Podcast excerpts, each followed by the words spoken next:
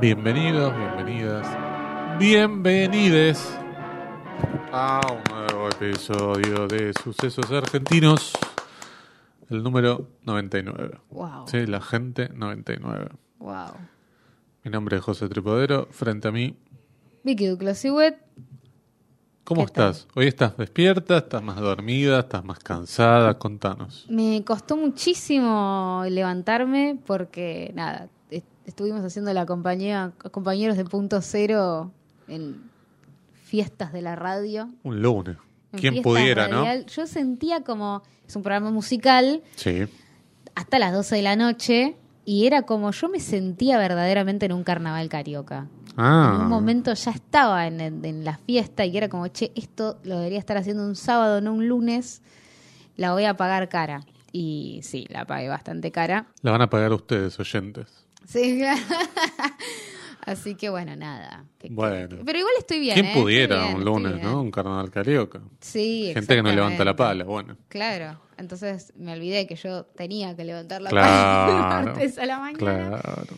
Y bueno, nada, acá estamos. Acá estamos, muy bien. ¿Vos cómo estás? Bien. ¿Dormiste bien? Sí, dormí bárbaro, muy bien. ¿Estás radiante? Sí, ¿no me ves? Mira, o no. No. me da la luz acá. No, justo, justo no, no te ah. estaba viendo lo radiante. Claro, no, estaba mirando la compu. Estaba, estaba mirando el, el Bitcoin, cómo estaba. Claro, sí, estoy viendo. Bien, ¿Qué? tenemos que saludar a nuestros amigos de Bodega al Azul, que ya, la verdad, eh, están como el meme del esqueleto abajo del agua, ¿no? Esperándonos. Sí. Le mandamos un saludo al querido Ale Fadel, bodegalazul.com, o si no, su cuenta de Instagram, que es cada vez más hermosa, que es Bodega La Azul, para hacer de vinitos, de varietales y de cosas y de bebidas, que para lo que viene va a venir muy bien. Sí, ¿sabés que hace Sí. poco una persona me dijo que fue allá, Ah, Mendoza, Mendoza, sí. y conoció y que es muy bello también, así que me parece un planazo. Exactamente. Eh, esperemos algún día poder ir a Mendoza, ¿no? Ver todo el proceso. La ¿no? verdad sí. De dónde sale, ¿no? Eh, Hacemos unos, eh, unos reels. Claro. Y nos van a decir, por favor, no nos mencionen. ¿no? claro, sí. Chicos, Bien. no. Cuestión que tenemos que hablar de cosas que estuvimos viendo en estos días, porque la semana pasada, como tuvimos invitado, no lo sometimos a este momento de películas, estrenos y cosas No. que estuvimos viendo por ahí. ¿Querés comenzar vos? ¿Querés que comience yo? Te veo ahí como este, buscando información, como siempre. No, eh, como quieras, yo tengo algo de la semana pasada, si querés, como para ponernos Sí. al día, que es Oliva, Ah. una película. Fui a verla y la quiero hablar. Tipo, Por favor, si acá, vi, acá te vamos a dar todo el espacio que no te dan en otros lugares. Dale. Bueno, Oliva de Luciano Leirado. Sí, actor. Hasta ahora. actor, Sí, bueno. Hijo de Juan Leirado, actor, protagonista de la película. En esta película va a ser de Pascual del Vecchio, un hombre que tiene como un olivar y fabrican producen Aceite de oliva. aceite de oliva Claro. y cosas con aceitunas y cosas del estilo. Cosas con aceite. Cosas con aceite, por Sí, ejemplo, pizza, pasta- por ejemplo, pastas claro. de aceituna, por Ah, ejemplo. está bien, sí, por sí. ejemplo. El tema es que este hombre tiene un problema. Nosotros nos lo vamos a, a descubrir una vez que su hijo llegue a pasar un fin de semana con su novia y a presentárselo, a presentarle a su, a su novia a su familia, ¿no? Como ese es el chiste, ¿no? Este fin de semana que él va a hacer esta presentación y este anuncio familiar. También va a ser el fin de semana en el que se revele quién es Pascual del Vecchio o qué le está pasando a Pascual del Vecchio. Porque cuando llega esta pareja, que eh, está compuesta por el actor Ignacio Toselo, que es el de Días de vinilo, uno de los de Días de vinilo. Ah, Quizás estoy diciendo Toselio y es Toseli. Ojo, ¿eh? Y también está. Romina Fernández, que si no la ubican, es quien hace de la hija de Franchella en Granizo. Claro, exacto, exacto, exacto. Lo mejor que tenía granizo, hay que decir, ¿no? Hay que decirlo. Sí. Y en este caso también es un poco así, ¿eh? Porque Ignacio Toselli, perdón. Toseli, bueno, bien, me anoté mal. Toselo. Bueno, pero está no igual, no importa. La cuestión es Sí. que esta pareja llega, una pareja, no sé, para mí ya adulta, tipo, como con un conflicto un poco infantil, ¿no? Eh, esta cosita como de, ay, vas a presentarle a mi papá, y ay, no conozco todavía a tu familia. Ya pasaron 11 meses, no sé, como tú una cosa, me- a mí por lo menos se me hacía un target de conflicto un poquito más eh, juvenil, como de primera novia, ¿no? Y vos decís, tienen como 40. tienen como 40 largos y, y están como en ese conflicto, me llamaba la atención. Pero al ser Thanos, viable, pero- es medio como una cosa de tradición, quizás. Puede ser, ¿no? Sí. Sí, puede ser. Así que bueno, la cuestión es que van a pasar este fin de semana y ella se empieza a dar cuenta que hay algo muy raro, digamos, que los empleados cada vez que lo ven a Pascual del Vecchio corren, que Pascual se comporta de una forma muy extraña, se viste raro, Es decir, habla el, raro. el espectador está como Medias si fuera. ciegas, como ella. claro, como ella, digamos. Seguimos a ella. Sí, claro, está bien. exactamente. Lo cual es engañoso, porque la sinopsis te la cuentan al revés con todo ya reve- con el plot revelado. Pero, ¿sabes Eso qué? es raro. Podemos contarle por ahí al público que a nosotros nos llegan las gacetillas Sí. con la sinopsis. Sí. Probablemente algunos colegas un poco más vagos lo que hacen es copiar, pegar en algunos Muy, textos. Muy, muy, muy usualmente. eh, sobre todo cuando no ven las películas. Y mm, hay medio como una industria, también como sucede en el tráiler, viste que el tráiler lo arma gente que no tiene nada que ver con la película, digo, no lo arma el director. Sí, es como hay una agencia que le dan todo el material, va y arma el tráiler de acuerdo a ciertos objetivos que tienen que ver con el marketing o con la venta, digamos, de esa película. Entonces pienso que por ahí la sinopsis es alguien que le dicen, che, mira, acá está la película y va y arma la sinopsis como mejor le parece para poder venderlo. Eso es lo que yo pienso. La Me da la sensación porque con otras películas también sucede lo mismo. La ¿eh? verdad es que yo desconozco, desconozco porque cuando se hace una película en general la sinopsis se escribe. Entonces, Pero no creo que esa sea la sinopsis claro, para el Inca, digo. No, No, no, en ese creo. sentido no creo, O capaz porque- que sí, ¿eh? Ojo que por ahí puede ser, bueno, la, la tratamos de vender así para que nos aprueben un subsidio, un crédito, un presupuesto, un concurso, pero después... Es que está, por un lado la sinopsis de guion y por otro lado una sinopsis más Claro, comercial que es esta, ¿no? Como de la que viene en la gacetilla, la que Claro. te aparece en la nota de estrenos de la semana, la que Si te- un alumno te pone esa sinopsis, vas a decir, no, Claro, no. anda, a no la viste. anda a estudiar prensa, Es- que está para eso, digamos, la sinopsis. Exactamente, bueno, nada, la verdad es que no sé bien qué onda la sinopsis de Gacetilla, no sé bien de dónde Sí, salen, perdón, si perdón. es siempre igual o no, puede ser que, que no, pero en este caso está como medio engañosa, porque todo este plot que yo estoy contando y estoy tardando en contar, en realidad Perdón, ya está, sí. no, no, no por vos, sino como que toda la película va tardando en llegar a ese plot que vos, si leíste la sinopsis ya lo sabés, que es que Pascual del Vecchio se cree un mafioso, de, ¿sí? se cree un capo de la mafia, porque tiene algún tipo de... em, trauma, por decirlo de alguna manera, Desorden mental, Desorden, ponele. claro, pero es como producto de un trauma, que es haber visto a su mujer engañándolo. Es un trauma, me- eh, claro. A ver, yo lo voy como Entra al juntando... revés. Ve a la mujer que lo engaña, queda inconsciente, se despierta con esta megalomanía. Claro, pero vos decís, por ejemplo, un conflicto medio infantil esto de la chica diciéndole al pibe, uy, no conozco a tu familia. Después de 11 meses, 11 meses, tampoco 11 años, digo. Y mm, ahora esto de que un tipo se le genera un trauma porque ve a la mujer con otro, con el contador creo que es. Sí, con el contador.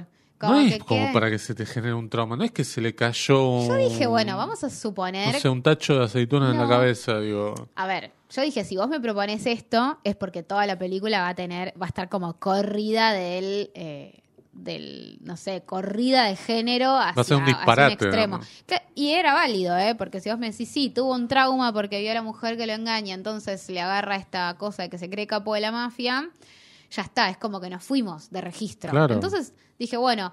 Yo, ¿sabes qué suponía? Que podía llegar a ser como una especie del método Tangalanga, ¿no? Como una cosa de Ah. él en este trance de mafioso y todos en otro registro que no entendían nada, como o que intentaban resolverlo o ver qué carajo hacían. Claro, pero el método Eso me Tangalanga, imaginaba yo. lo que tiene, me parece inteligente, es que tiene un solo momento en el cual vos tenés que hacer como esto que se dice, la suspensión de la credulidad, ¿no?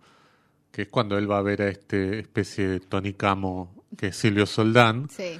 Pero después la película sigue todo un, un orden dentro de lo que podría ser un verosímil de una comedia. Claro. este, pero Bueno, no tiene dos, tres momentos de eso. De hecho, no por algo no aparece más Soldán en la película, digo. No, es cierto. No, la verdad es que acá medio como que está mezclado eso, ¿viste? Es como que él está todo el tiempo en ese, mm, en ese personaje y el chiste es que el hijo le sigue la, le sigue la corriente, entonces tiene como que hacer de cuenta que mata gente y cosas así. Y en el medio está la nuera, o sea, la nueva nuera, que es psicóloga. Entonces el novio lo que le dice es, bueno, también te trajo este fin de semana para que me ayudes con esto. Y el tema es que ahí ya empieza a ver como algunos gestos extraños, como por, por ejemplo, ¿no? Digamos, ella sospecha. Y él todo el tiempo, fíjate, esto es como muy, muy básico, Uy. pero es como, todo el tiempo es como, no te puedo decir. No, pero yo necesito entender, no, no pasa nada, está todo bien. No, bueno, pero hay algo raro. No, no te puedo decir. O sea, todo el tiempo repite como la, la dilata la resolución de ese conflicto a base de un personaje que lo único que hace es decir, no te lo voy a decir, hasta que dos o tres veces después le dice lo que sucede, ¿entendés? Estaría bueno que ella le dijera en un momento, ¿sabes qué? Ya leí la sinopsis. Claro, ¿no? ya sé lo que Ya me pasó. mandaron la sinopsis por la mail, mandaron. claro. Entonces es como que todos los conflictos medio como que se van estirando de esa manera, ¿entendés? Como repitiendo una circunstancia que no es tan conflictiva dos o tres veces hasta que se resuelve. Rarísimo. Mm, Llega el hijo de afuera, que el hijo no sabe nada tampoco, el otro. Entonces es como que el primer plan es disimulemos todos para que mi hermano no se dé cuenta. Bárbaro, listo. Les dura un almuerzo eso. Después van y le dicen, mira, te tenemos que contar, esto es lo que está pasando. Entonces vos donde decís, ¿y entonces cuál es el conflicto? ¿A quién se lo tienen que ocultar? Claro. Si están todo el tiempo contándoselo a todo el mundo. claro, claro, Digo, lo saben todos claro. y aparte se lo van contando a cada persona que llega. Entonces, En un almuerzo se podrían haber enterado todos de una sola vez. También, bueno, Claro. ni hablar. Y así van como entrando personajes, porque después de esto entra, por ejemplo, la mafia, la mafia real, porque claro, el tipo creyéndose mafioso empieza a transar con la mafia. ¿Sucede en esta época o está Sí, ambientado? no, es actual. Sí, no. es actual. ¿Qué Pero la mafia, No se, vi- mafia. se viste como la mafia de hace... Claro, del padrino. digamos. Exacto. ¿Se viste? No. Bueno, de hecho hay un guiño al padrino. Bueno, no sé si Bueno. decirle guiño, quizás es demasiado delicado. Cita. Sí, Bueno, sí. está bien. No, no sé, ¿no querés spoilear? ¿Qué se la- este jueves? No. Se estrenó el jueves. eh, sí, el jueves este que pasó, el Ah. 7. No, no te lo voy a spoilear, pero nada, es muy obvio. Es muy evidente que en algún momento va a pasar. Pero. Alguno habla no como. Marlon Brando, no sé. Sí. Ah, mirá cómo lo saqué sin verla. No, no, no, Sí. no, no. Sí, nada, y aparte ya está en un momento. A ver, y también. A ver, eh, muchas de las cosas que van a pasar a partir de esto, ya conté como medio todos los, los condimentos que Sí. hay alrededor. La idea, yo creo que es generar una comedia de enredos. ¿No? Como que bueno, ahí están este que cree que el otro, bla, bla, bla, qué sé yo. Ahora, lo que pasa como problema también de la película es que todos los conflictos se van resolviendo por turnos, ¿entendés? Claro, tipo una obra de teatro. Exacto, Sí. pero todo es por turnos, todo es por turnos, o sea, primero se sientan con este personaje y se resuelve lo de este personaje. Después vienen los de la mafia y bueno, va- se resuelve todo en dos o tres escenas lo de la mafia. Después la mafia se va, después viene tal otro. O sea, todos los personajes entran y salen por turnos en lo que se supone que era una comedia que iba a enredar todo este nudo. Claro. Entonces, eh, ahí también se vuelven cosas raras. Y después quedan un montón de cosas sueltas, tipo, primero muchísimo diálogo, o sea, todas las cosas se resuelven por diálogo. Y después, no sé, por ejemplo, yo estoy obsesionada con esto, pero hay una pareja incestuosa en la película. Y no solo no se resuelve, sino que ni siquiera hacen chistes sobre eso. Es como algo Queda que pasa ahí. como normal. Sí, sí, boludo. Es increíble. Yo no voy a creerlo. Decía, chicos, o sea, Ni siquiera como chiste lo ponen en algún es que, momento. es que digo, bueno, si la vas a dejar, Claro. mínimo hacete un chiste. Hacete unos chistes sobre la pareja incestuosa. Pero perdón, ¿qué son primos? Sí. Ah. Es bueno. muy fuerte. sí, claro. Yo no estoy tan deconstruida. Es que no hay que estar deconstruido en eso. Está mal. eso digo, es Está como. mal. Quizás yo soy antigua, pero a mí me parece que eso está mal. No, pero no es un signo de modernidad tener Bueno, un pero la pa- la película- sexual con un primo. Es que la no. película medio como que la deja pasar tan natural que parece que la, Pero para es la un película primo que viene de afuera o son No, primos de, no a sé, ver, viven a 10 cuadras uno del otro. No sé cómo explicártelo sin spoilearte todo, pero ¿Se dan besos? ¿Todo tiene alguna escena? A ver, sí. Claro. O sea, te lo. Bueno, nada, chicos. Ya fue, chicos, ya no la van a ver. Listo. Eh, Son dos personajes Sí. que tenían una historia romántica, o sea, como que cogieron básicamente. Y en un momento están por coger otra vez y van y les dicen, miren, esto es así, así, así, y ustedes son primos. ¿No les importa? Primero se alejan, dos escenas después amanecen juntos. O se volvieron a coger. Capaz que ese es el chiste. Ay, por favor. No, ese es el porque intento del después es como que están juntos, o sea, tipo familia. Claro, porque capaz que el- No. buscan que sea un No es chiste. un chiste. No, no. No es un chiste, Para mí o sea, no es un después chiste, son pareja. pero estoy son diciendo pareja como la en la- intención. Claro, pero se abandona ese tema. ¿Entendés? Porque ya está solucionado, capaz. Para la Porque película. están juntos. Claro. Listo, ya claro, está. Claro. Pero es rarísimo. Obvio que sí. Muy raro. Obvio que sí. Es muy raro. Obvio que sí. Yo decía, ¿alguien puede hablar de esto? Capaz que el chiste es, ah, mira, vamos a, vamos a mostrar cómo estos dos que estaban cogiendo, les contamos que eran primos, pero después les chupan huevo y siguen. Ese es el chiste. Pero a nadie más le importa. Es como es McVeigh raro, diciendo ese es el chiste, digamos. Claro, Claro, bueno, puede sí. ser que ese es el chiste. Para Para mí mí es es eso, raro que nadie más le interesa. O sea, No. los padres. Claro. Digo, Sí, chicos. están comiendo ahí los dos. Están todos juntos. No, no. Tipo, al final, esto no es spoiler, si bien es del final de la película, es una imagen nada más. Es una Ya foto familiar, ¿entendés? Entonces, y están juntos. Bueno, o sea, nada, es verdaderamente a Woody Allen le gusta esto. capaz. muy Sí. extraño todo, boludo, Claro. muy extraño. Así que nada, una película rarísima. Bueno, vos decías Leirado, pero me acuerdo, me acuerdo Gasoleros, que él tenía una hija que era el personaje de Cecilia Milone. Sí. Y tenía un amigo muy amigo al que ella le decía tío, que era el personaje de Daddy Breva. Mm. Y después ellos terminan juntos, digo, Daddy Breva y Cecilia Milone. Es extraño. Está bien, no llega a ser eh, incesto, pero es como... Es muy extraño. Bueno, pero es como, viste, plata dulce, que también la cosa se pone súper Sí, incómoda. Pero ahí sí, está bien porque es incómodo. Claro. Porque en la película misma es Y termina muy todo incómodo. mal, aparte. Y es, ah, es como un nivel de... como Pero muy, está muy mostrado para que sea incómodo. Acá, por lo que vos me contás, es eh, No, acá un pasa chiste como fallido agua. y que genera esto. Yo digamos. siento que les daba cosa romper la pareja que habían armado en la película. Estoy segura que es eso, ¿eh? Claro. Como, bueno, y entonces, ¿cuál es el final de estos dos personajes? Si estaban puestos acá para ser una pareja, ¿qué hago si los separo? Sufren. Porque ese es el chiste. Los personajes cuando están separados sufren.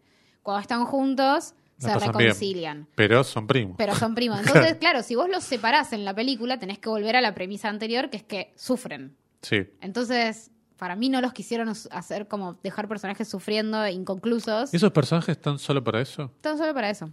Claro, querían contar el chiste del incesto, punto. No estaría tan segura. Igual para mí no es una cosa de modernidad, ¿eh? Para mí no hay no, que no, para eso. nada. No, como- yo tampoco creo eso, pero Porque me causó si no vamos a llegar a un che, punto en el cual en 50 años va a quedar bien que, no sé, este... Bueno, vamos una a madre un con un hijo, digo. medio en esa, eh, igual, así Y, que yo claro, diría que verdad. quizás esta película Es verdad. Esta película, claro. está adelantada. Claro. En fin, eh, nada, es una película muy extraña, muy Sí, extraña y está, para mal. Yo lo que entiendo es que es una película que está basada en una obra de teatro que se llama Extra Virgen, Ah, bueno. escrita por Juan Leirado, que es Mm. una persona muy fanática de las olivas, no sé si lo sabías esto. Ah, mirá. Tipo, ex- igual me encanta, es increíble que a cualquier obra de teatro, no quiero generalizar, pero cualquier obra de teatro más o menos mainstream le ponen nombres que parecen doble sentido, se traten de lo que se traten, tipo esto, ¿entendés? O sea, puede ser la revista, la revista de la costa o esta Más pina que la historia. galluta. Claro, viste, esto extra virgen. Vos te vas a cagar, boludo. Si no se. Armatetón. Claro, viste. Entonces, bueno, se llamaba Extra Virgen. La escribe Juan Leirado. Pero una película capaz era como... Queda más lindo ponerle oliva. Oliva, sí, más Claro, elegante. tipo como un local por acá, por Villa Crespo. Digamos. Juan Leirado se fue a Mendoza a investigar para hacer esta ¿Para historia. qué, no? Y, ¿Se y salió todo esto? ¿Te tiro un dato? A ver. En una entrevista leí que siempre, siempre tiene una botellita de aceite de oliva encima. Mirá. Porque es muy exigente con el aceite de oliva. Dios mío. Nada, eso. Listo. Esto es Con las todo películas lo, no. Eso es todo lo que tengo para guiones, decir no. de, de Oliva. Bueno. Muchas ganas de verla. Cuando la suban locas. en alguna plataforma. Yo te preguntaba cosas si era de Star, vos me dijiste, no, ¿qué es Star? Igual para, tampoco es que no, no Star. lo sé, no lo sé, igual. O sea, creo que no. a mí me pareció haber visto un, un loguito de Star, pero bueno, qué sé yo. Igual podemos esperar cualquier cosa. Star, igual, ya que estoy, Star, Star estoy. Star. Eh, está subiendo muchas cosas mexicanas que es como, por favor, basta de películas mexicanas, de series mexicanas de ese, de esta calaña que La son verdad no imposibles. estuve viendo nada. No, pero ya veo los títulos y entro y leo la sinopsis y digo, por favor, no tengo ni ganas de ver esto. Pero lo que sí vi, Mm, ¿Qué viste? vi en HBO porque subieron una película de hace muy poquito, un par de meses supongo, casi muerta. La segunda película de Fernán Mirás. ¿Por qué, ¿Por qué te pones así? No, porque eh, siento que lo podemos conectar a, a lo que te puedo recomendar después, si querés. Ah, bueno, bueno, perfecto, Y excelente. ya que estamos... Bueno, listo. Nada, dale, seguí, seguí. Casi muerta. Segunda película decía de Fernán Mirás. No sé si viste la primera, Bajo el peso de No, la ley. ¿sabes que no la vi? Es un drama judicial que estaba bien, pero tenía el problema de la primera película que quiere ser como todo. Ah. ¿viste? Como esa cosa precoz de, bueno, vamos a poner todo al, al asador y no hacía falta. Mm. Y acá es una comedia muy cuadrada, digamos, una comedia que podría ser de Carnevale, una comedia que podría ser, no sé, de, de cualquier eh, Qué director autor. Carnevale, ¿eh? Porque ya es Impresionante. como que ves cualquier cosa y decís, esto es muy Es- Carnevale. Claro, claro, claro, claro, claro, claro. Tiene huellas de autor de, de ese estilo. La no huella de su huella. Exacto. Bien. Acá es la historia de una joven que se llama María eh, Natalia Oreiro, que después de, bueno, de sufrir un accidente, queda internada y le dicen que le queda un mes de vida, ¿sí? Tiene por un problema en el corazón. Eso hace que se vuelvan a juntar un grupo de amigos. Oportunistas, obvio. Porque Claro. quieren subir la foto a Instagram No, el tema es así. mi amiga eh, que se murió.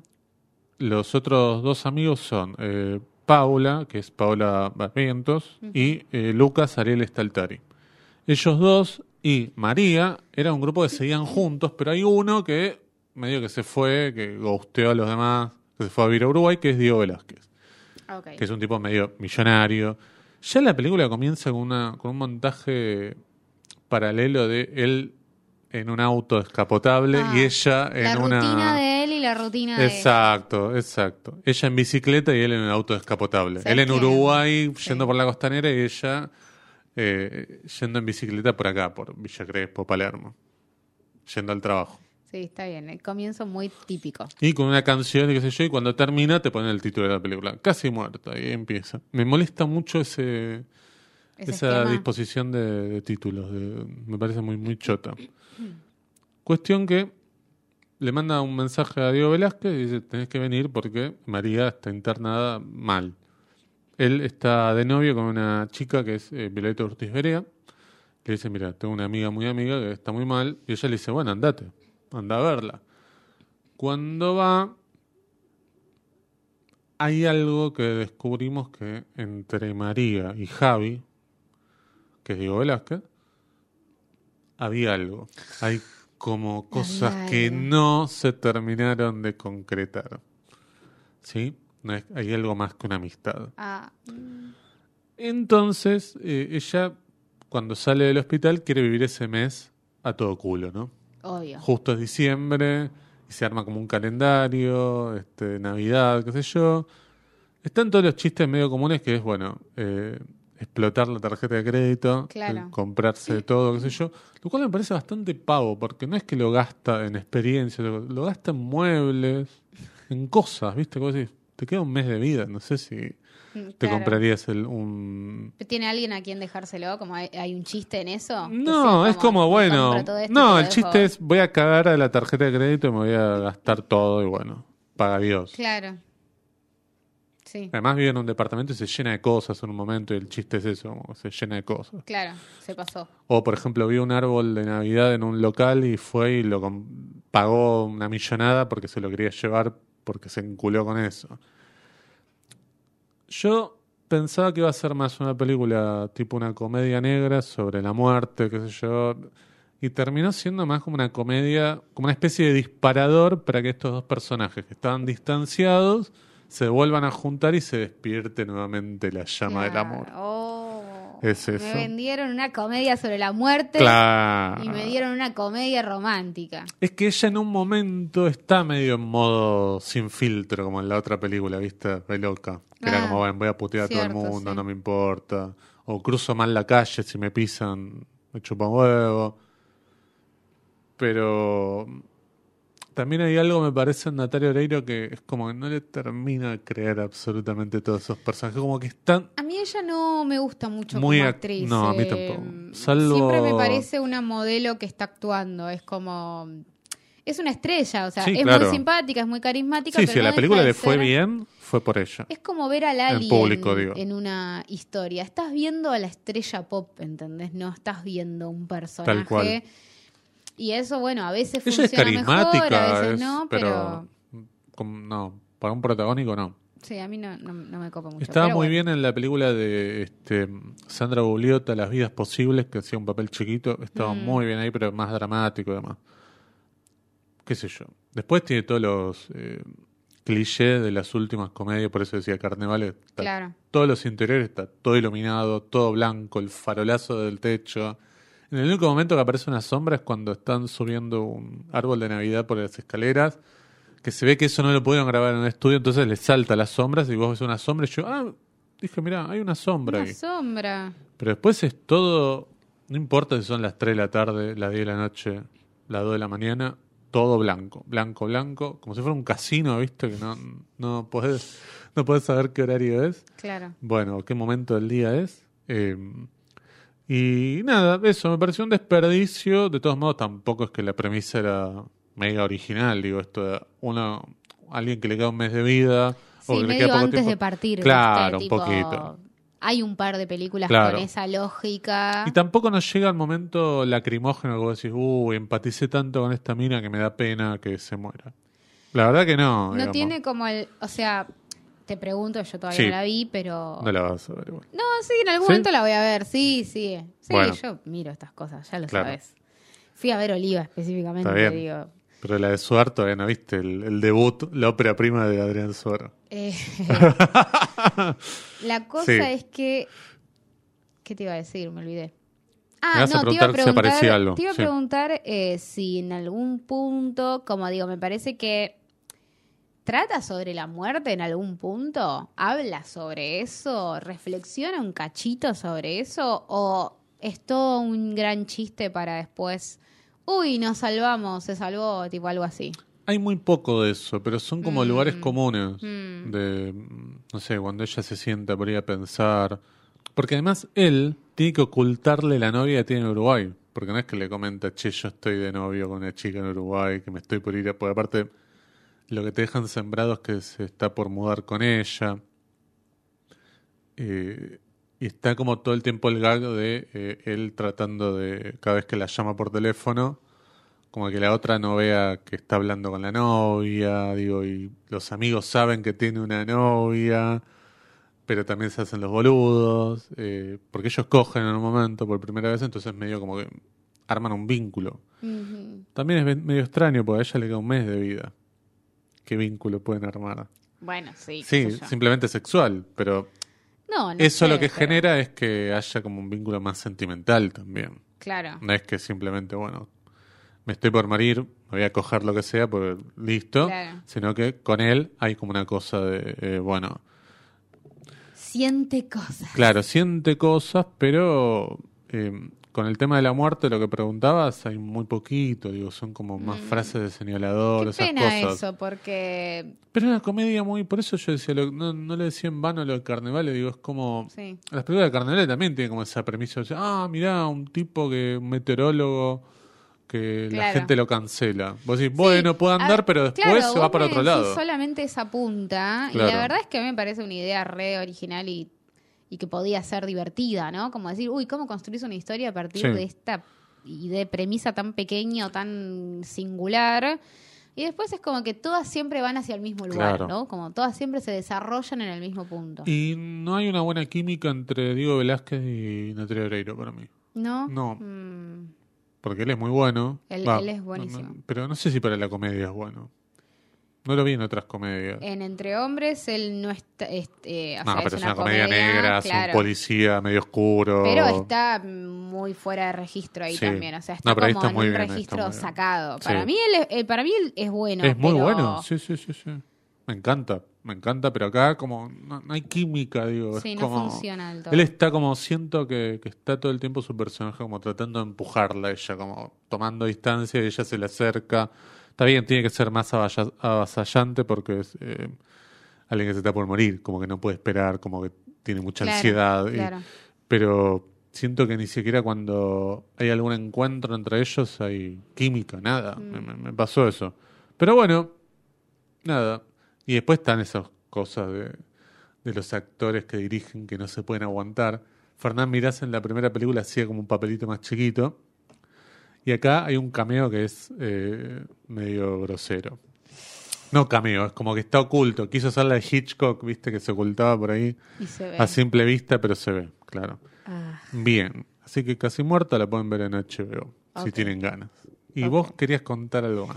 Te cuento algo más, Sí. así ya nos sacamos. Ya está. Este es un episodio así. Sí, ¿eh? ya Este está. Es un episodio no, así. no todos los episodios tienen que ser tan eh, ordenados. No, no.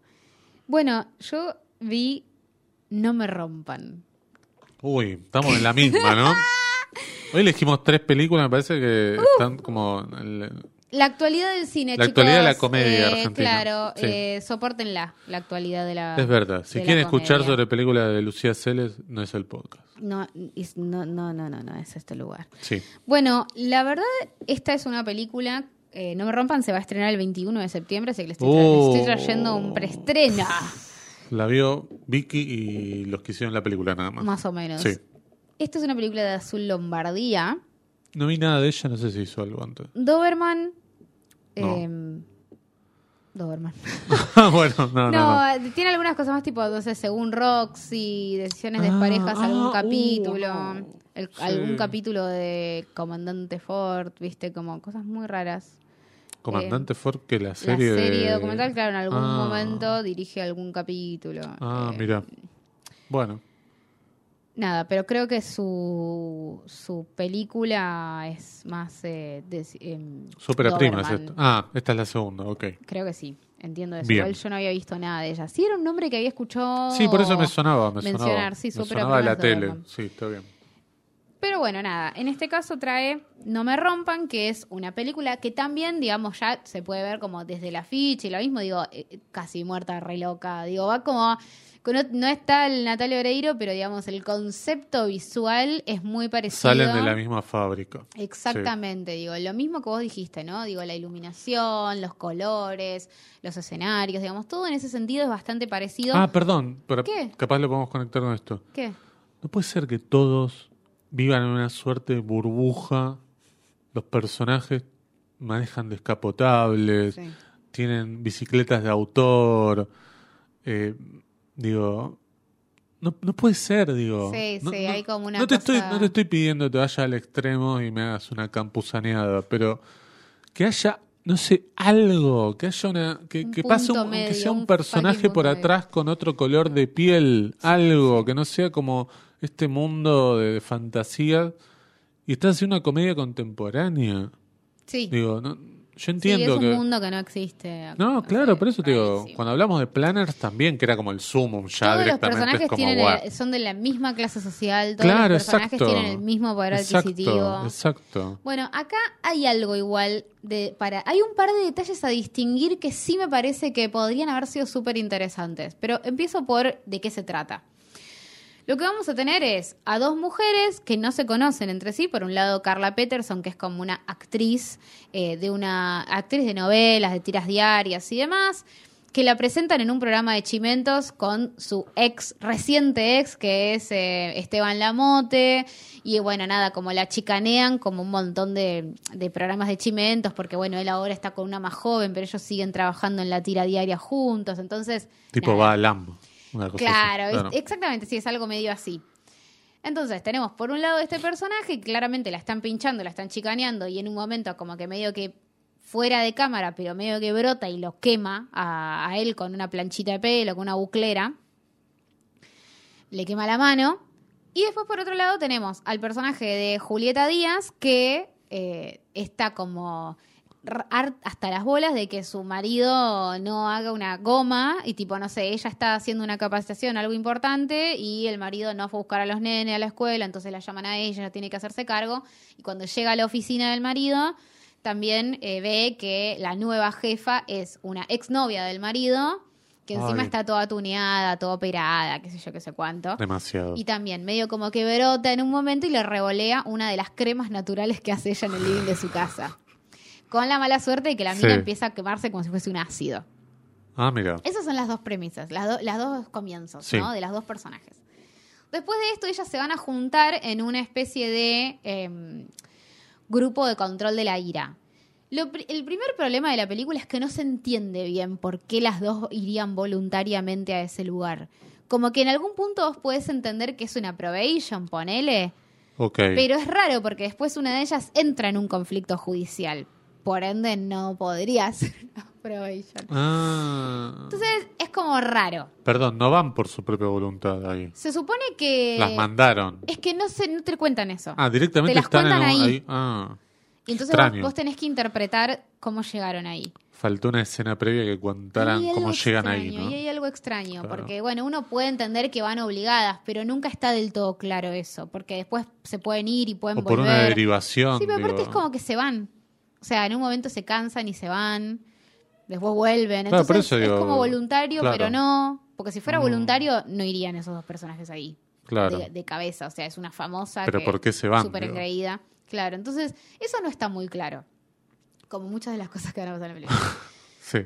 Ellas van a ser, como las van a elegir, como una especie de pareja de terapia, como, viste, estas parejas en donde, bueno, uno tiene que controlar al otro y Claro. así. Vamos a tener dos escenas de eso, como una controlando a la otra, tipo, bueno, va el personaje de Carla Peterson a la casa y medio como que la defiende del marido en un momento antes de que ella brote. Sí. Y después la otra va al set y también como que la controla en un momento antes de que brote. Es como que se necesitan complementar para que Sí. puedan vivir una Pero vida. hasta ahí llegó eso. Ah, buah. Hasta ahí llegó eso. Pensé que era- iba a ser medio así. No, el verdadero conflicto es que una de ellas, que es Julieta Díaz, va a entrar en un conflicto más importante porque claramente la otra le hace una denuncia penal por la crema que le tiró en la cara, que supuestamente la quemó toda y está como en terapia intensiva, tipo una cosa súper extrema. Ah, Y a partir de ahí se desenvuelve la verdadera trama, que es un médico cirujano que atiende famosas, que es medio chanta y que parece que está detrás de lo que le pasó a la internada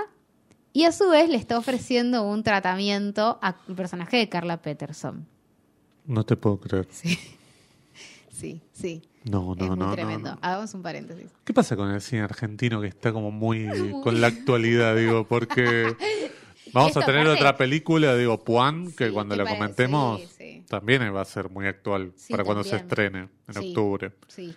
Eh, la verdad es que claramente, a ver, les quedó muy, muy mal esta película, el estreno. Le- le- verdaderamente digo, bueno, Mal sabemos, timing, fa- sí. falleció Silvina Luna. Claro, claro. Eh, esta película, por más que no lo vayan a decir en ningún lado, va a llamar la atención esto. No lo van a decir, pero claramente está pensada eh, en función de lo toki y de la televisión argentina. Digo, no es una no película que saque esta idea de la nada. No esperaban que Silvina Luna No, falleciera. Ni digamos. hablar, seguro que no. Y lamentablemente, eh, claramente hay una cosa de coincidencia en el estreno. Sí, Y si no es una coincidencia, es un decir, es ahora o nunca. Digo, seamos buenos. Esto, el proceso de hacer películas lleva muchísimo tiempo. Sí, capaz que Azul empezaron a hacer hace Lombardía. seis claro, años, bueno, por eso, dijeron. por eso. eh, no, no, fue una lamentable casualidad de estreno. No, y además el nombre de Lotoki siempre estuvo Sí. dando vueltas, no sé, hace 10 años que está dando vueltas. Entonces, por eso. lamentablemente pasó Sí. Lo de la muerte de Silvina Luna en este momento. Sí, y yo creo que la película no tenía otra opción que no sea estrenar ahora y que se note que es una casualidad. Es de algún, perdón, de algún streamer. Perdón que estoy medio obsesionado con eso, pero a veces eso es lo que te marca también, que vos lo tengas que estrenar ahora Eh, o no. Perdón, no, no te quiero es poner que un no compromiso, pero digo, a veces sucede que ahí una película un poco más no grande. recuerdo haber visto eso. en- Porque no es una película chiquita, digo. Al estar Carla Peterson y Julieta Díaz, vos decís, bueno, es una película medio tipo casi muerta. No, va a terminar en una plataforma, pero en esta Claro. ocasión por lo menos no es tipo Blondie que aparecía el logo de Amazon. Claro, no, no, no, Por lo no, menos no. lo, no, yo no, no vi eso. No, pero digo, a veces por ahí el hecho de tener un acuerdo con una plataforma Sí, te obliga a te estrenar obliga a estrenarlo ahora porque en 40 días tiene que estar subida. Claro, no, no, en principio no, no lo ok, sé. ok, ok, ok. O sea, como puede ser, como no, pero Claro. yo no, no tengo idea. Eh, pero bueno, a ver, también era como, mirá, o sea, ahora por lo menos queda como una casualidad. Si vos la estrenás de acá a un año, parece que le hiciste a propósito, ¿entendés? Claro. O sea, digo, ya está. Claro. Tenés que estrenar. No, si no te que salir a explicar en cada nota, decir, che, no, la película la empecé a escribir en 2018. Bueno, me parece que hay como una Claro. cosa de pedirle a los periodistas que Y no pregunten bueno. por eso. Para mí lo que pasa es que es medio evidente, digo, nadie sí. que, digo, salís de ahí y todos pensamos lo mismo, no hay Claro. nadie que no piense en eso, pero también porque es una película que, lo digan o no lo digan, está basada en lo toki y en la televisión, ¿entendés? Claro. O sea, está basada en Sí, en eso. el cirujano punto. de la tele, digamos, claro. Exacto, y el único que tenemos en ese momento es este. Entonces, él no es parecido ni nada el que hace eso, pero claramente tiene el mismo perfil y aparte van a ver un montón de, no sé, famosas que él atendió y tipo, no sé, una Bueno, tiene la teta para el otro lado, Claro, claro, la otra tiene los labios estallados, ¿viste? Sí, sí. Están todas como, es literalmente la idea de la, un cirujano famoso que hace mala praxis pero que tiene mucho poder, entonces nadie lo denuncia. Hasta hace un mes se hacían chistes de lo toque. Por Decir, eso. che, te pusieron en el culo este, Claro. lo toque y te puso, no sé, papel maché, digamos. Claro, sí, Eh, sí. Y ahora dejó de ser un chiste. Entonces, y quedó, quedó mucho, Claro. mucho más áspero todo. claro. Entonces, bueno, es una película que lamentablemente encima se estrena el 21, es decir, todavía eh, va a estar todo muy reciente. claro. Nadie que la vea no hace. Igual, ojo, quiero decir algo, no es que la película tiene un mensaje nefasto No. en este sentido, ¿entendés? No, no es que- lo toque la película. No, esto. no, y no es tipo, claro, no, no es tampoco que... No es lo central. No, sí, Pero es, es importante. lo central, no, sí, se trata de eso, o sea, no, Oh, no estoy queriendo decir eso, estoy queriendo decir que no es una película que dé un mensaje que sea nefasto para la memoria de Silvina Luna, ¿entendés? Eso ok, estoy queriendo decir. Como no es una película que se zarpa y se pasa de viva. Pero el hecho de presentar el tema te obliga a hacer una aclaración mínima. Ni hablar, exactamente. Nada, la película tiene como una cosa de comedia súper básica. Digo, por momentos es re desfachatada. Tipo, los personajes hablan con un lenguaje súper vulgar. Y eso me llama la atención. Digo, no es normal que una película, una comedia eh, argentina más mainstream, los personajes empiecen tipo, verga, concha, la concha. O sea, tipo, estén todo el tiempo así. Sí. Acá eso pasa. Pero después contrarrestan con un montón de cosas re bobas Claro. como rarísimo. Y lo único que sí le, le pondría como un punto a favor es que todo el universo del personaje de Julieta Díaz me parece interesante en términos como de mujer de la casa, pero no de la casa, no sé, eh, Ama de casa. sino Claro. como que labura, eh, que tiene este emprendimiento, que lo hace en el living de su casa, que tiene todo des- desordenado, que está con los pibes colgando, viste como me parece interesante ese mundo. Bien. Pero bueno, se resuelve raro. El Bueno. único personaje que me gustó fue el de Martín Garabal, que hace de abogado. Ah, ok. Es muy gracioso. Bueno. Es verdad. Bueno, no tengo mucho más para decirte, no me rompan. No, está bien. Dijiste, dijiste bastante. Dije un montón. Sí, ¿no? Tenemos que hablar de una película Sí. que no hemos comentado. Vamos a ver qué le pareció a Vicky.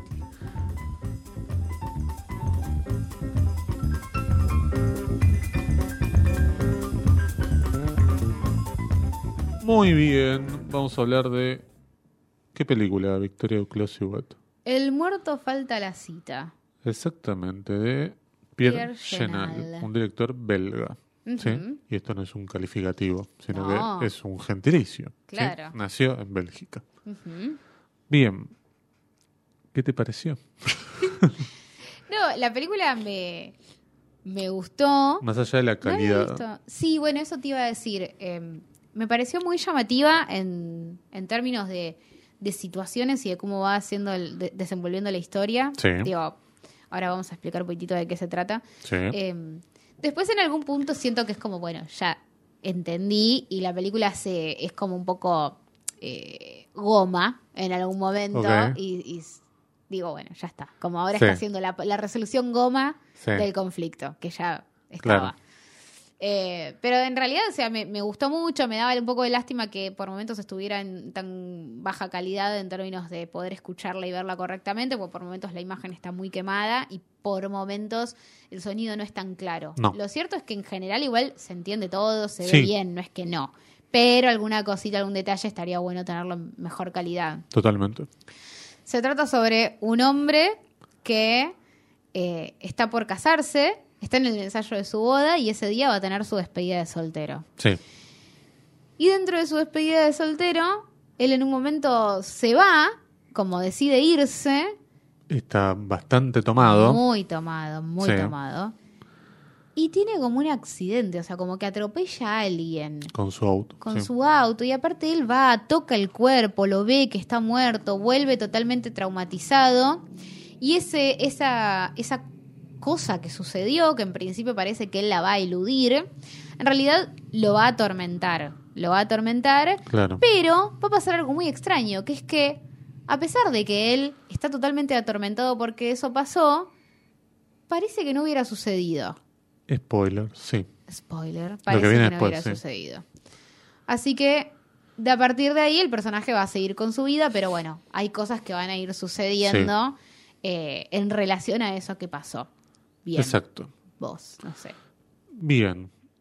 A mí la película me gusta bastante. Sí. Me parece que mm, ¿Por qué la propusiste? Vamos a blanquear. ¿Por qué la propusiste? la propuse porque es una película de Pierre Chenal, digo, si Sí. querés después contamos la historia de Pierre Chenal. Pierre Chenal, un director, como decía, que nació en, en Bélgica en 1904 y que, claro, de ascendencia judía, tuvo que, claro, Chenal no es su apellido Claro. original, eh, es Cohen, entonces tuvo que escapar, por supuesto, de la eh, Francia ocupada por los nazis Claro.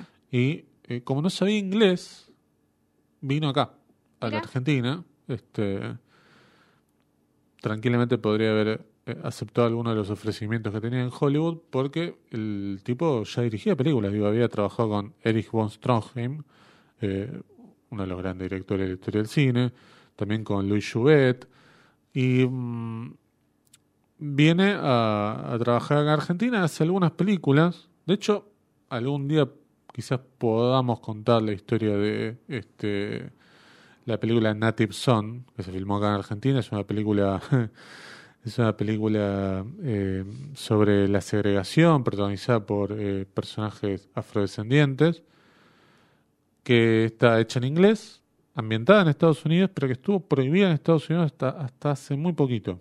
¿sí? Pero se filmó toda en Argentina. La historia es eh, fascinante. eh, quizás algún día la podemos contar. Eh, Ay, nos vas a y, dejar así. y bueno. no, está bien, está bien. Este, no, si no, te vamos a poner a contar. No, pero un, un día la, la- la preparamos bien y le, la contamos. Eh. La película no es la gran cosa, ¿eh? Native Son, pero de todos modos es más es como la película de Perdida de Orson Welles, que uno dice, che, es más interesante la historia detrás y todos los vericuetos y todo lo que sucedió que la película misma. Eh, y bueno, filmó películas acá en Argentina. La otra también a mí me gusta mucho es Se abre el abismo, que es una cosa tremenda. Digo, es- era la otra que yo también había propuesto. Y, y bueno, eh, claramente está embebido por el film noir de la época, digo, que, estaba que se estaba dando en Estados Unidos, pero también en, en- en Francia, digo. Las películas de Jules Dassin, digo. De hecho, film noir es un término francés, digamos, ¿no? Claro. Eh, pero quiero decir, en, en Francia se hacían también muchos noirs eh, súper interesantes. Y Pierre Chenal claramente trajo eso un poco a la Argentina. Eh, de hecho, esta película aparece en los créditos. No, en esta no, perdón, en la otra, en Se abre el abismo, León Klimovsky, ¿sí? Como, como ayudante de dirección, como asistente, como directora de algunas escenas. Probablemente tenga que ver con la cuestión del, del idioma, que era como una especie de directora ahí, como de, de apoyo, podemos decir. Y. mm, Bueno, esta es una película que para mí es muy interesante porque lo que vos crees que va a pasar es, ah, este es un secreto que se va a guardar hasta el final. No, se Sí, sabe al toque, cierto. digamos. Es Esto cierto. de que eh, al final, bueno, aparece alguien que lo está extorsionando. En verdad, es muy interesante cómo aparece el... per- bueno, el protagonista es Ángel Magaña, Sí. que... eh, Hace una él- buena construcción igual Para mí está primero. muy O sea, se toma un tiempo Sí, para claro. construir a la pareja, a la, la fiesta de la despedida de solteros, Sí, sí, sí, todo lo que pasa. O sea, todo eso tarda bastante en llegar. Es una película corta, ¿eh? Dura- Claro, una hora dieciséis. Sí, una hora dieciséis. sí. Y aparece el personaje de Sebastián Chiola, que es el anarquista, el villano de Apenas un delincuente. ¿Sí? Y le dice, bueno, mire, este, yo sé lo que pasó, qué sé yo. Este, por supuesto, la persona atropellada no murió, Mm, sino que este, eh, quiere dinero. ¿Sí? Aparece como una especie de intermediario. Mm. Claramente Ángel Magaña no es un tipo con dinero, pero la familia de su esposa sí. Eh, el personaje que hace eh, Nélida Bilbao de Elena, que quizás podemos hablar del final de ella, ¿no? Que me parece algo súper interesante. Y se empiezan a dar una serie de situaciones que es como que va mostrándonos como diferentes finales posibles, pero un poco adelantado, porque eh, Sí. el personaje después termina descubriendo que no... Todo spoiler, ¿no? Si quieren, Sí, vayan a verla. Sí, sí.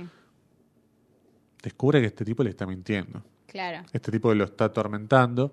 Que hemos visto un montón de películas, ¿no? De alguien que, por ejemplo, eh, atormenta a una persona y esa persona tiene que hacer de cuenta, por ejemplo, no, es un amigo de hace mucho porque este tipo se Claro. desaparece en la luna de miel Sí. y el protagonista tiene que decir, no, no, es un amigo, entonces tienen como que fingir los dos frente a ella que, eh, bueno, ellos tienen un secreto que ella no sabe, ¿no?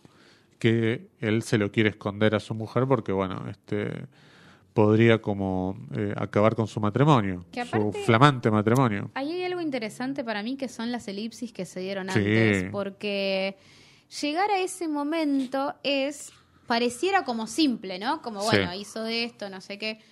Pero hay como un misterio que para mí está bueno para el espectador que es ¿Hay algo que el personaje está ocultándole a todos los demás? ¿O Claro. verdaderamente el personaje también está confundido mentalmente, ¿no? Digamos, hay algo que, que Sí. él no recuerda o se está haciendo el que no recuerda. Viste, como que también eso me parece interesante. Nosotros como espectadores seguimos a él, digamos, Sí. ¿no? Conocemos lo que conoce él, Sí. eso me parece que está muy bueno. Y es una película un poquito polémica hacia el final, ¿no? Si querés podemos hablar del final, que es, Vos mandale, mandale. yo te digo, el final que es que se descubre que este personaje que hacía de intermediario era él, el atropellado Sí. que quedó eh, ileso, con algún golpe, qué sé yo, pero eh, no es lo que le estaba contando, no, sí, Sí, yo este, eh, escondí el cadáver y qué sé yo. Y el tipo lo que quiere es hacerse de las joyas de la mujer. Sí. Y este tipo, cuando descubre, digamos, el protagonista descubre que lo están chantajeando, chantaje dicen, ¿viste? Y Sí, claro, me está chantajeando. Y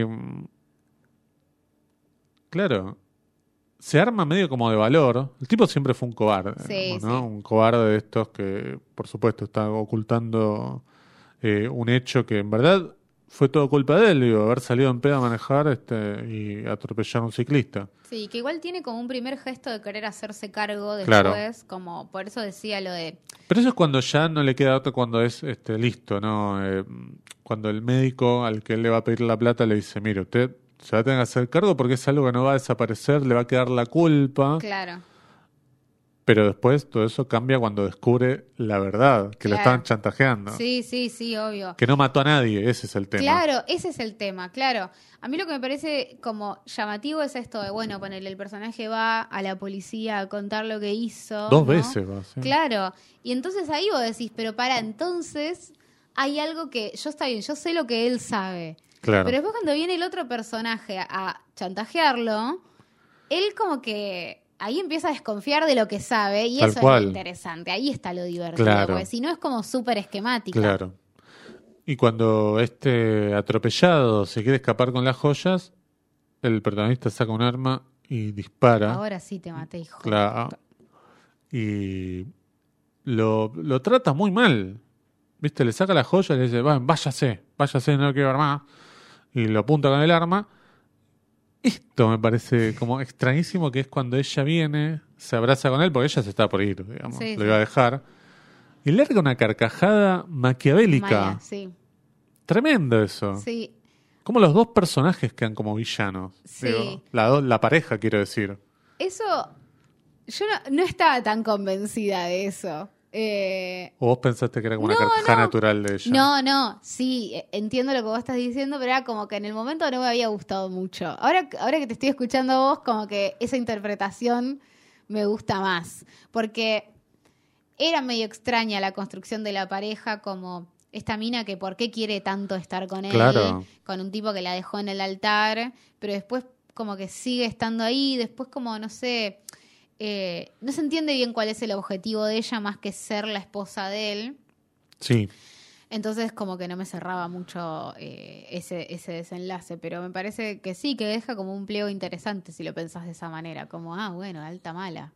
claro, claro, claro, claro. Y eh, ahí parece, bueno, que termina la película y los vemos a ellos otra vez manejando Sí. y se vuelve a aparecer este ciclista delante No, no, y él... Dios, es una... Es una pesadilla para el es ciclista. Coco digo. boludo. Claro, y gran película. Sí, Bien. Y disclaimer. sí, exacto. Y él dice, no, deja que lo atropelle un poquito, porque ella dice, no, no, déjalo. Y lo atropella, lo tira, este, y le dice unas cosas espantosas. Le dice, "Sí, este, no lo quiero ver más por la zona, sino la próxima vez lo mato, le juro que lo mato. Es como terrible, es como que él se merecía las joyas y se merecía extorsionarlo. Claro. O sea, como que te lo presentan como el Es villano muy cruel y en la película. realidad después en Al final. la película se da vuelta y es como el malo es él. El que Claro. se merecía tener una elección era él. Claro, pero lo que pasa es que la música termina medio como si fuera un final feliz. Claro, tipo como qué capos. Claro, en verdad me pareció como muy, muy cruel, sobre todo para el personaje. Si bien no muere nadie en la película, y eso también es como importante, eh, hay como un castigo muy grande para el tipo de que lo quiere chantajear. Sí. Y no para el otro que hizo Claro, se mandó la cagada, mal, que aparte, claro, es este, un burgués. eh, Claro. y, y bueno, este, no, no paga absolutamente nada, pero aparte ni siquiera es que se queda solo. Pues sí, No. bueno, por lo menos No. pagó el hecho de no poder continuar eh, no continuar el matrimonio. No, le digo. queda como su conciencia limpia dentro Claro. de lo que es. Porque no hizo nada malo. Claro, bueno, me puse un poquito en pedo, atropellé a uno y ya. Sí. La película eh, tiene cosas de, de puesta de cámara que son muy lindas. Hay un momento en el cual eh, el personaje este, el, chan- el chantajeador, El está contando algo y lo vemos a través del espejo retrovisor. Mm. Es muy lindo ese cuadro. Y A mí me, me gusta me hubiera mucho- gustado verla mejor calidad. Sí, bueno, yo sabes dónde pensaba eso. Primero, en ¿qué catedral es en la que se casan? Porque ¿Sabes qué estaba pensando? Y dije, che, esta es la, La Plata. la de La Plata, pero la de La Plata, viste, tiene un estilo gótico. No sé Sí. si es la de La Plata o yo la, no o la de sé mucho Luján. de catedrales, No, yo entonces tampoco, es como pero- que no las tengo tan vistas. La de La Plata apenas la vi. Lo pasa es el año lejos, 44, viste, hay que pensar por ahí que... mm, eh, Porque es muy tremenda. O sea, Sí. digo, claramente es, Sí. es como elegida para. sí, un gran para scouting hicieron. impactar, Sí, es sí, como sí, muy sí. impactante. Sí, muy lindo. Eso me parece muy lindo y después pensaba cuando él llega a la despedida de solteros, me parecía como ya muy llamativo todo eso, ¿viste? Sí. Como todas la- primero el can- el coro que hacen, eso me encantó a mí. Claro. Cómo se ponen a cantar todos y se mueven los personajes hasta quedar como en posición, eso me pareció muy bueno, eh, como dentro de una escena que en realidad podría ser mucho más básica, Sí. estaba como resuelta de una manera un poquito más vistosa, un poquito más interesante. Claro. Eh, lástima que entendí la mitad de lo que cantaron, porque no se entendía una Es verdad, sí, pero le están cantando algo a Sí, él que no sé. Este. Pero después todo también cómo se le tiran encima y le empiezan Sí. a dar besos y no sé qué. Todo como que me parecía que tenía una vuelta más de rosca que, Sí. que estaba buena eh, en ese sentido. Una despedida de soltero a lo... Eh, la Gran Gatsby. Claro. Un poquito era, ¿no? Pero un poquito menos de producción, pero era medio de, de ese tipo, digamos, de joda, chupi y parar. baile.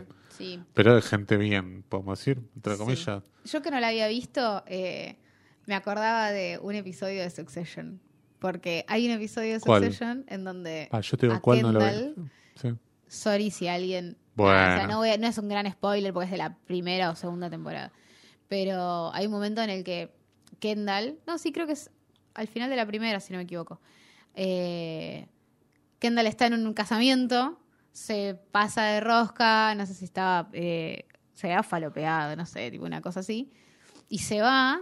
A, an- anda en auto en un momento con un empleado del lugar y como que choca y lo deja ahí también tirado, ¿viste? Al, al chabón. Y vuelve y también es como que empieza a tener como esta cosa de la culpa y todo eso. Entonces, cuando veía la película pensaba en, en ese capítulo y decía, ah, es como un pobre Kendall, pero Claro, malo que se merece ser castigado, pero que alguien lo va a venir a ayudar. claro, claro, claro. Un poco así, pero no pasó tanto. No, eso, después no pasa eso, pero nada, al principio pensaba Sí. en ese capítulo. Pensaba también, ¿Qué Ángel? Magani tenía 29 años acá y parece que tiene 55, Sí. ¿no? Esas son las cosas de época, Sí. digo. Eh, Aparte a ver, ¿cuántos años tendría ella también? Y ella, ya te digo. Y la madre, la que hace de la madre, porque eso es, Y Nélida Bilbao. porque parecían de la misma edad, boludo. Claro. O sea, estaban sí, aparte se ve mal, Sí. eh, no puedes distinguir casi, pero este el personaje de Ángel Magaña que ¿cómo es? Está en primeros planos muchas veces, vos decís, che, ella tenía 24 años.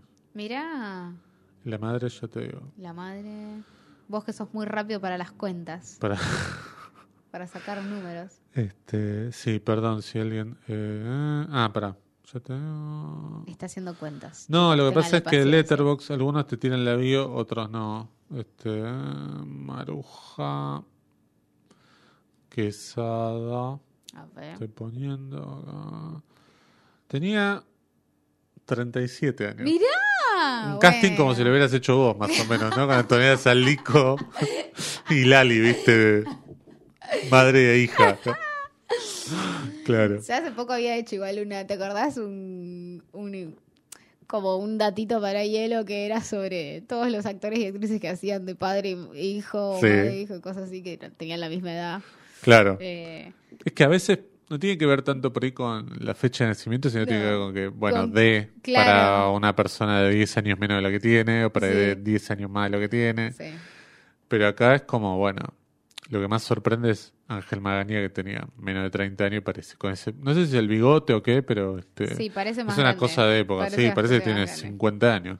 Vos Sí, querías de- hablar de la madre de ella. Eh, no, no quería hablar de la madre. Ah, pensé que querías hablar del final del... No, no, de del ella. final era de simplemente esta carcajada Ah, pensé que querías- diabólica Ah, de no, ella. listo, eso, listo, eso. listo. Eso me parecía como muy, muy interesante porque hasta ese momento ella no había mostrado demasiadas expresiones No, tampoco. era una, era muy Sí, una que- tradicional, ¿no? Era la, persona a la que le estaban ocultando algo, punto. Sí, era y- como la novia millonaria o la Sí. novia de una familia millonaria que el padre la casó. ponele, Sí. ¿No? A Bien. mí me encanta todo el tiempo el Sí. padre que está tipo, esto no es normal. Claro, no claro, claro. normal". El padre entiende menos que ella. digamos. Eso, eso es así.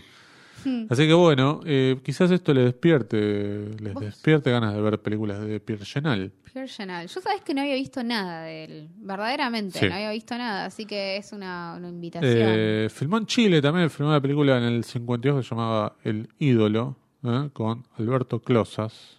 Eh, y después volvió a, Pa- volvió a Francia, a París, y filmó eh, sus últimas películas.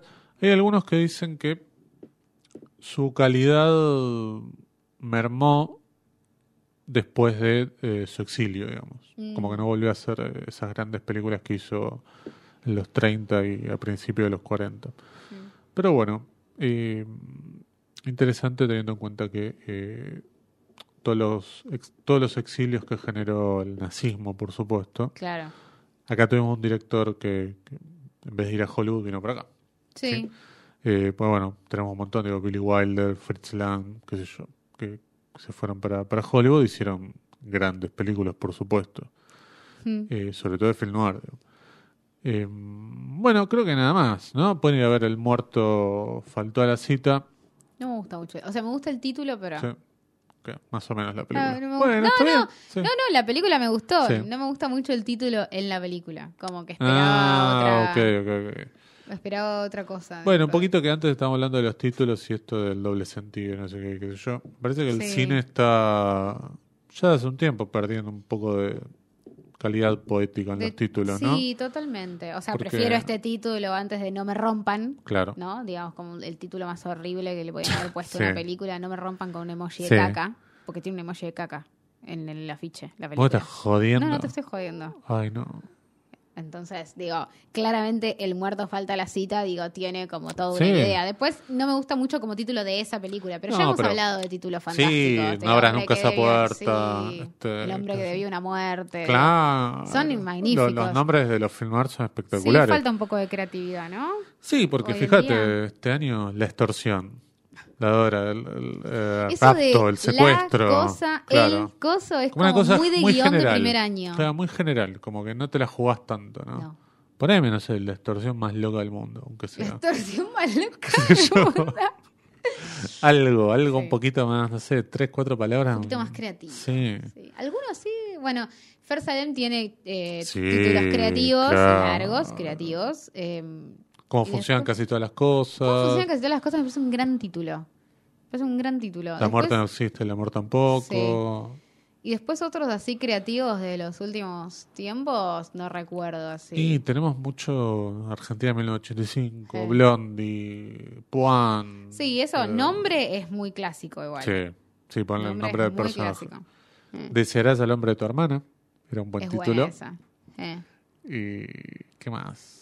Y no sé. Después tenemos todos eh, esto, digamos. Todas cosas un poco muy más. genéricas, que, que me parece que no, no están buenas, che. Mm. Eh, ¿Qué más? ¿Qué más? ¿Qué más? Creo que nada más. Eh, ¿Vos crees que nada más? yo creo que nada más. A ver, déjame ver. Estoy chequeando, estoy chequeando. ¿Qué estás chequeando? Bueno, lo que le pasó a Cifrón también estaba pensando. Que él le quería poner misántropo y le dijeron, no, no, poner tu catch a killer. Ah, que el público entienda que es que van a atrapar a un asesino.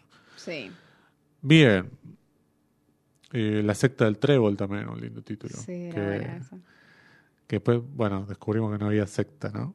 Claro. Que era más una logia, pero... Planta permanente me parece un buen título. Sí, está bien, está bien, está bien. Está bien. Pero no tenemos... Falta como los títulos tipo los del Giallo, ¿viste? Que eran como Claro. esos títulos este, Sí, estoy buscando ahí en que le han hecho a sí. Solange, digamos. Mm, Eh, no, no, no tenemos. Historia de lo oculto es Historia un de buen lo título. oculto es muy buen título. un buen título. Historia de lo oculto es muy buen título. Pero bueno, En fin. nosotros simplemente acá damos nuestra opinión Sí, sobre el tema. opinión no nos van a escuchar. Le van a seguir poniendo los mismos títulos. La puerta, No, la búsqueda. no sé. Bien. Creo que nos tenemos que despedir. Cre- creí que iba a ser más largo el episodio, mira. Hablamos mucho al principio. Hablamos mucho, hablamos mucho, pero... Mucho, mucho, mucho. Y antes más todavía. ¿Querés- Hace como tres horas que estamos acá. ¿Sabes pero- qué te estaba sí. diciendo? Eh, sí. Que estaba buscando, perdón. A ver. Estaba buscando los comentarios de Letterboxd de esta Ah, película. Sí. Porque dije, a ver, algo por ahí podemos encontrar. Y me causa gracia... Lo del chantaje. chantaje, chantage. Sí. O sea, como nada. Sí, le- Eso- prestaban atención a eso, de- digamos. sí. Esa risa malvada de Elena al final. Claro. Bravísima. Bueno. Tilda Tamar la rompe como siempre. Envenenador. Gente, es buenísima, pone otro. Y después me causa gracia este que dice, Daniel Alto me que trefe chupachichi. En el final lo odié. Me parece un Claro. burgués asqueroso. Se hace Sí. el piola y ciudadano ilustre, pero a lo largo un sope y anda atropellando gente por ahí. Bueno, lo mismo que dijimos nosotros Sí, casi. parece. Con otras esos palabras, eran ¿no? los únicos comentarios que encontré dentro de Bien. Los comentarios de Everyone. Yo sobre creo que- esta película. Yo creo que debe ser muy lindo verlo tipo en un ciclo de o de la Lugones o de, de Peña, digamos, Sí. ¿no? Que probablemente la copia esté mucho más digna que lo que podemos encontrar en YouTube o en Ocru. Sí. Sí. Y hay que ver qué Sí. pasó, porque justamente algunos de estos comentarios son del 6 de junio del 2022. O sea que quizás tuvo algún tipo de proyección o algo Claro, por el en el cual estas personas eh, la hayan visto. Hay Exacto, que ver. exacto. Y después veremos si por ahí nosotros generamos tendencia. Y se vuelve a, se vuelve a pasar en Claro, Hay un montón lado. de comentarios tipo del 15 de septiembre, 16 de septiembre. Exactamente. Pero bueno, no tenemos tiempo para andar No mirando esas cosas. tiempo, no tenemos tiempo. No sé. Bien. Eh, un saludo muy grande para la gente de Telegram que nos eh, banca y nos sigue. Sí. Que el otro día estuvimos. Eh, para que voy a buscar la escopeta y le voy a disparar al señor que está señor que pasando. compra muebles. Sí, Siempre en esta por cuadra acá. nadie nunca le da nada. pero ¿Quién él te va a pasando. comprar si son todos edificios, digo? Eh, edificios, digo, de Es que él oficina. compra muebles. Está bien, Siempre pero- está esperando que alguna oficina saque algunas sillas, viste, rotas. No, no. A su favor voy a decir que nosotros una vez le dimos eh, algo. Y por eso pasa qué. Y por entonces. eso Mirá, pasa, ese sí. es el problema.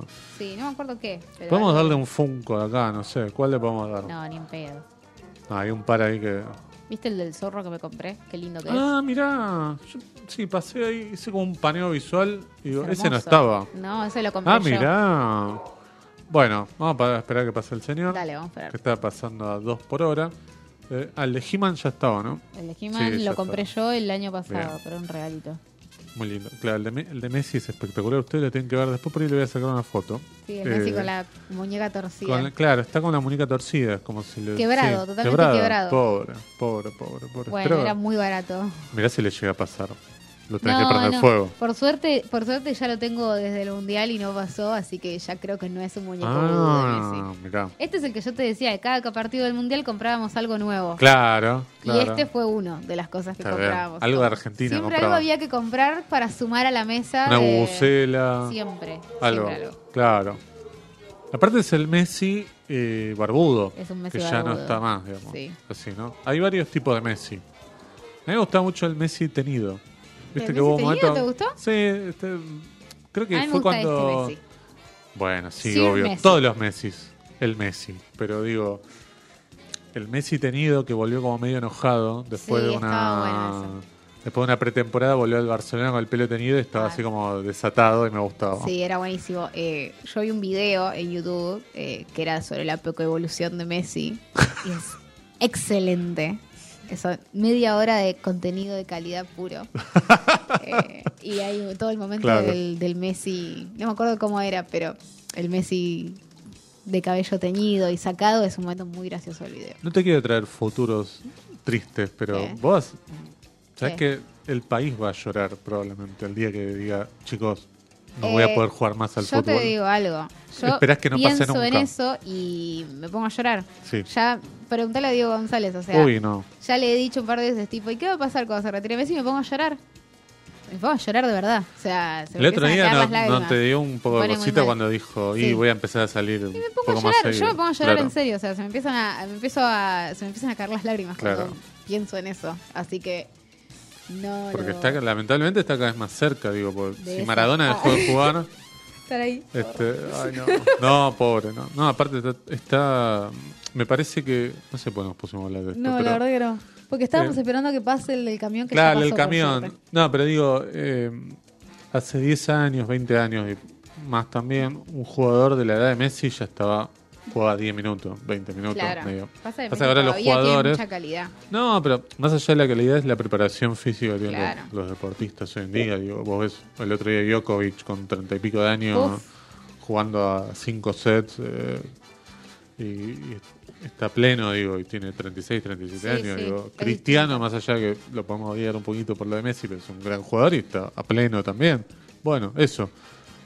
Tenemos En que hablar del señor Adrián Lackerman, Sí. que el otro día estuvimos en su casa y En la casi verdad... 40 en el destape. Claro, este, con, con Cole también. La pasamos muy lindo. Sí. Ah, yo la pasé muy lindo. Yo también. Por ahí después hablan entre ustedes. No, la verdad, no le inviten más. No. Eh, muy lindo, muy lindo, muy lindo la pasamos Te eh, en el destape. bien. Me, por- me porté Te bien. muy bien. Malinterpretaron algo que dije. ¿eh? Este, cuando yo dije, bueno, ahora voy a hablar de una cosa más seria, pero era que estaba hablando, voy a hablar de un drama.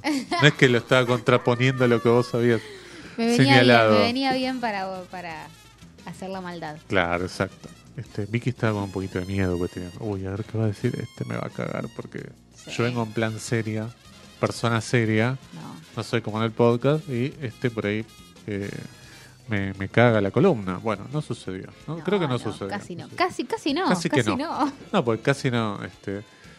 nada. Casi que nos portamos muy bien. Claro, exacto, nos portamos muy bien. Sí, Sí, sí. este, muy bien. Así que un saludo también a Marianela Ego que, Sí, capa total. que me invitó. Sí. Y que a vos, bueno, este, también te invita. El señor Cristian Ponce, que eh, festejó eh, su podcast digo, de Aguante Molder. Eh, hicieron una presentación en vivo, no sé si viste algo. Qué lindo, algo vi. Muy lindo, muy lindo. Algo vi.